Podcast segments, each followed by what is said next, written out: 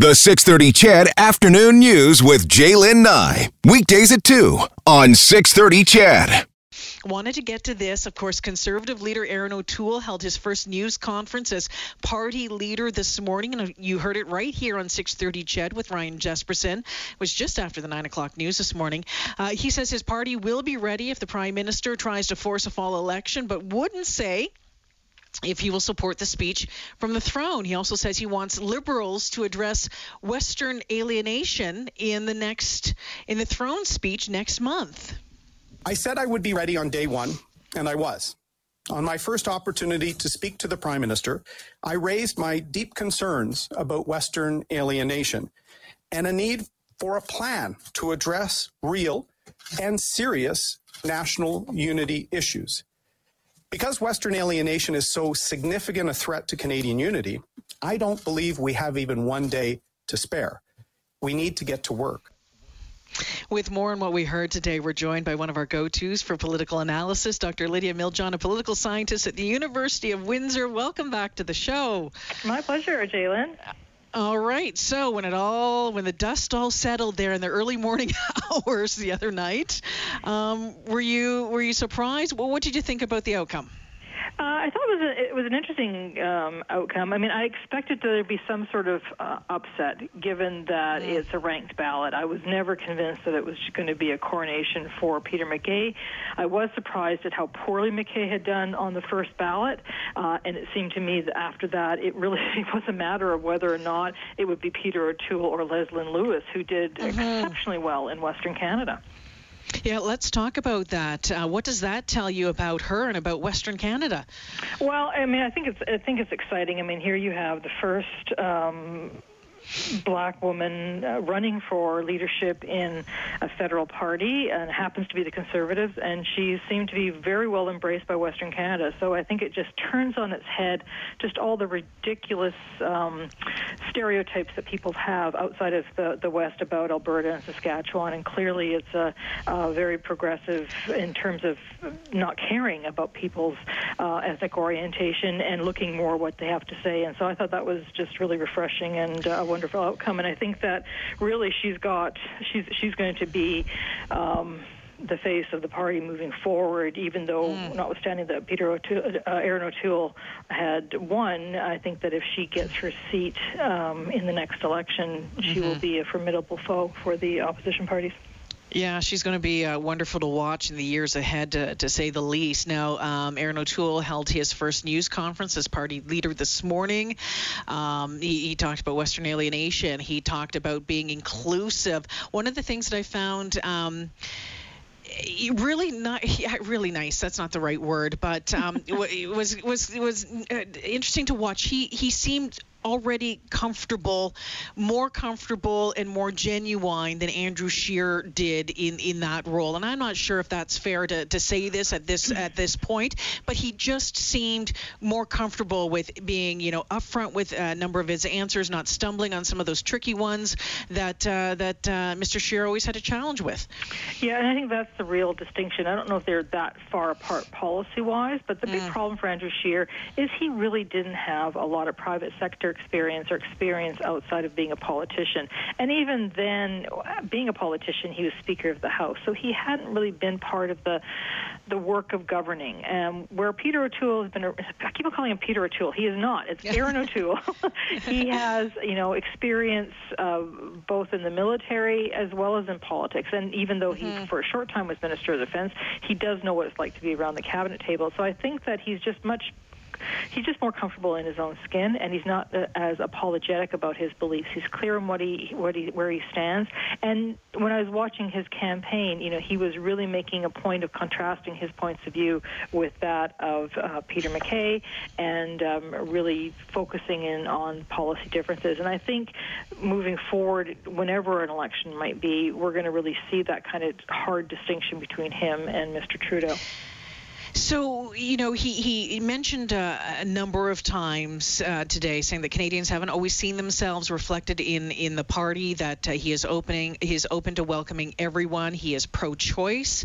He is uh, open to um, any color, um, you know, LGBTQ, you name it. How important is that moving forward um, to, to take on the Liberals?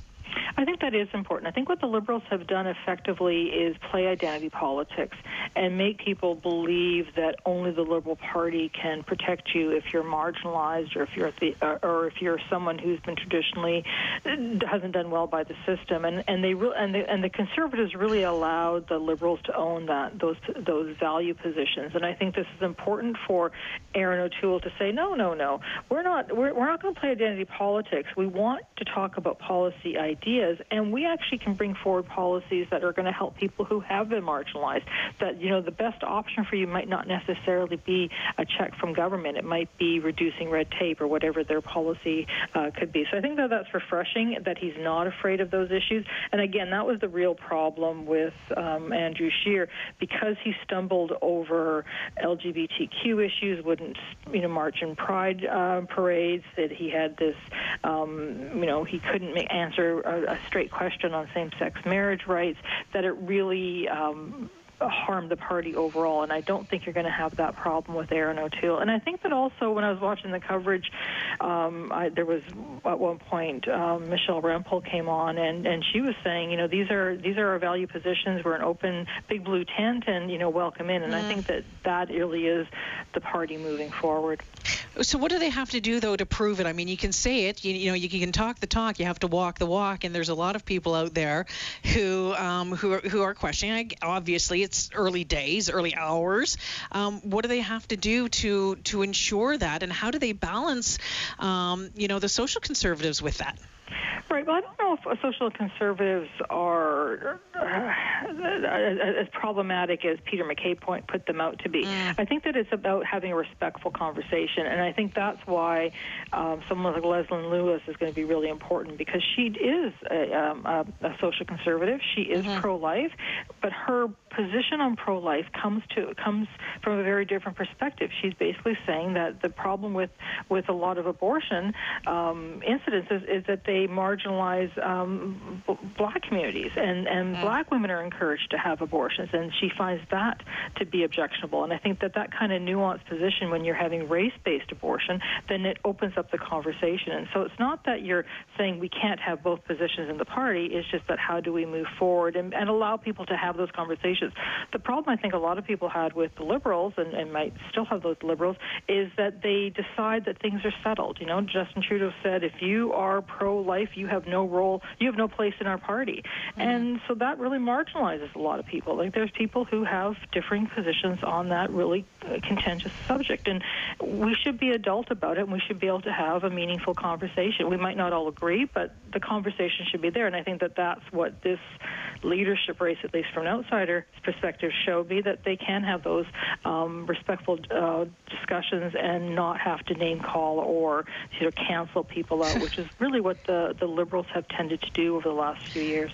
Well, Dr. Miljana, I mean, politics right now, you know, at every level needs to to have uh, it needs to be more respectful, you know, on so many different uh, levels. It's just um, it's it's something something else to watch. Um, over the past number of years, he talked uh, specifically about Western alienation, and of course, out here in, in Alberta, this is this is huge, and uh, we know that Jason Kenney, a big supporter of of Erin O'Toole as well. What do you think that Eric Erin O'Toole can do for um, for Alberta, for Saskatchewan, for those who feel that they are alienated by the rest of the country, by the federal yeah. government. Yeah, I think that again, I haven't really studied his platform that carefully, and I think they really have to put a lot more flesh on the the policy positions. But clearly, his position with respect to pipelines, with respect to the oil and gas sector, acknowledges that he understands the important role that Western Canada has in Confederation. You know, we do not have. Um, I mean, I, will tell you right off the bat, I I grew up in Alberta, so I'm not. Even though I I live in the corrupt East, I I still have an Alberta in the heart. Um, and you know, we have to recognize that we couldn't be as well wealthy and successful country had we mm-hmm. not had the oil and gas sector.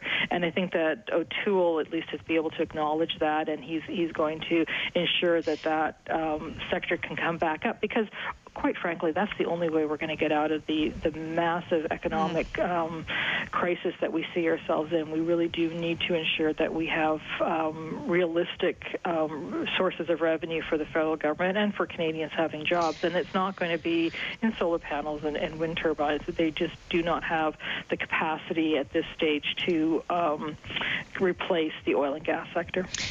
I, you know, when we when we watch elections, when we watch the re- results come in, oftentimes we see that uh, what is it, the 905 area code, the, the whole Toronto area, the last go around. We know that that's such a huge, uh, a huge uh, part to, to, to be successful and and, and get into uh, and and to be voted in. What does what role do you think Erin O'Toole, being from Ontario, might play in this? To have a conservative leader from Ontario going up against Justin Trudeau? Possibly. I think it helps. I think it helps just just insofar as he actually has a 905 riding, um, so yeah. he understands that area, and that's also where the idea of ethnic minorities and new immigrants comes in. I mean, when when Stephen Harper won back in 2011, it's because they were able to take those regions and they were able to show that they weren't anti-immigration, that they were embracing um, ethnic minorities in this country. And let's face it, a lot of ethnic minorities actually have very conservative values. The problem for Harper in in 2015 is that he decided to really go hard on on the the, the face veiling ban, which allowed the mm-hmm. conser- which allowed liberals to, to claim that they were being racist, and they couldn't have a conversation about that. And just the fact that in 2015, Justin Trudeau was this shiny new thing, and he brought in like three million new voters. So mm-hmm. it wasn't that Harper lost votes; he just didn't gain as much as the liberals had. So I think that this is a really important opportunity for the Conservatives to go back to those areas that they had done had won uh, quite handily in 2015, and likewise those the same re- areas that we have to remember Doug Ford had won when he became mm-hmm. premier a couple of years ago. So it's not as if those places don't vote conservative, but I think what they need is a reason to vote conservative, and you and and and that's what I'm looking forward uh, in the next few weeks or months to see what is the policy platform that the conservatives are going to put forward um, in terms of our recovery and also how to deal with yeah. if there's a second wave or you know the consequences of the health crisis. Uh, do you think you know he he said today he well he he wouldn't say today if he would support the speech from the throne. I think we touched on this last time whether or not we we think that there could be a fall election. What are your thoughts on that front? Well, I guess you know I think that's wise. I I, I find it frustrating when when politicians decide before they've even heard something to reject it. Um, right away. Uh, we're not in that kind of period of time where we we can do that. I think that he should. He's wise to say, "I'm going to listen first and then decide." But let's face it, it's not up to um, Erin O'Toole whether or not we're going to go to another election. You know, it's it's uh, the Bloc Québécois said that they wanted to have a, a confidence vote. The yeah. NDP aren't going to do it, and so unless unless all three agree, they're not going to go into election, or unless Justin Trudeau decides to go to Rideau Hall and, and dissolve Parliament, there's not going to be an election in the fall. And before I let you go, there's some new polling out today. It was a Leger poll uh, suggesting that uh, 38% of decided voters, this was came out today, that 38% of decided voters said they supported the Liberals compared to 30% for the Conservatives, 18% for the NDP, and 6 for the Greens. Are, are you surprised by, by that number, that, that 38% of decided voters, you know, um, backing the Liberals right now? No, I'm not. I, I said this from the beginning. I, I, I did a TV interview once uh, early on saying that this isn't going to affect them in the polls, and I got denounced by Twitter of all places as being a Marxist. it's like I'm not a Marxist, but I I just don't see it happening. Canadians uh, do not see this. I mean, they see the scandal is important, and we eat it up, you know, because it's exciting and interesting. But at the end of the day, we are in a health crisis and a financial crisis, and as long as those checks keep on coming in the mail, people are going to probably give the Liberals a pass. They're going to say, well, they didn't mean to, or whatever story they're telling us. Unless the Conservatives or any other party can come up with a better plan or, um, or be able to really um, tell us why the Liberals have failed I can understand why Canadians are still going to support the government that they're mm. with because there's so much uncertainty with something else. Unless they give us something really clear that we know that it's going to give us something better, I can see why Canadians um, are still at 38% for the Liberals. And Dr. Miljan, always great to talk with you. Thanks for making time. My pleasure. Nice talking to you. Yeah, take care, Dr. Lydia Miljan out of the University of, of Windsor. And yeah, sorry for for that. It's of course Erin O'Toole. Um, sometimes things get stuck in your head, and it just becomes like this this constant little word slip, right? But yeah, Erin O'Toole, the new Conservative leader. Uh, your thoughts? Let me know at 780-496-0063. Um, do you think he is going to be the formidable opponent to Justin Trudeau if it is Justin Trudeau that takes us, uh, you know, into a, a next federal election? You know, because there's talk that well, you know, there's always speculation that it might not be him, maybe Chrystia Freeland, whoever it is. But how are you feeling about Erin O'Toole? Um, I enjoyed listening to him this morning, uh, and as, as I said to Dr. Miljan, that um, I, I, thought he he handled a lot of the questions very well. He seemed comfortable in his role already, and that's just going to continue to grow. Um, I'm, I am looking forward to seeing what it's like once we get. Uh, we get uh, the house back in uh, in order, and we can have some uh, some good debates on that front. It's going to be interesting to watch.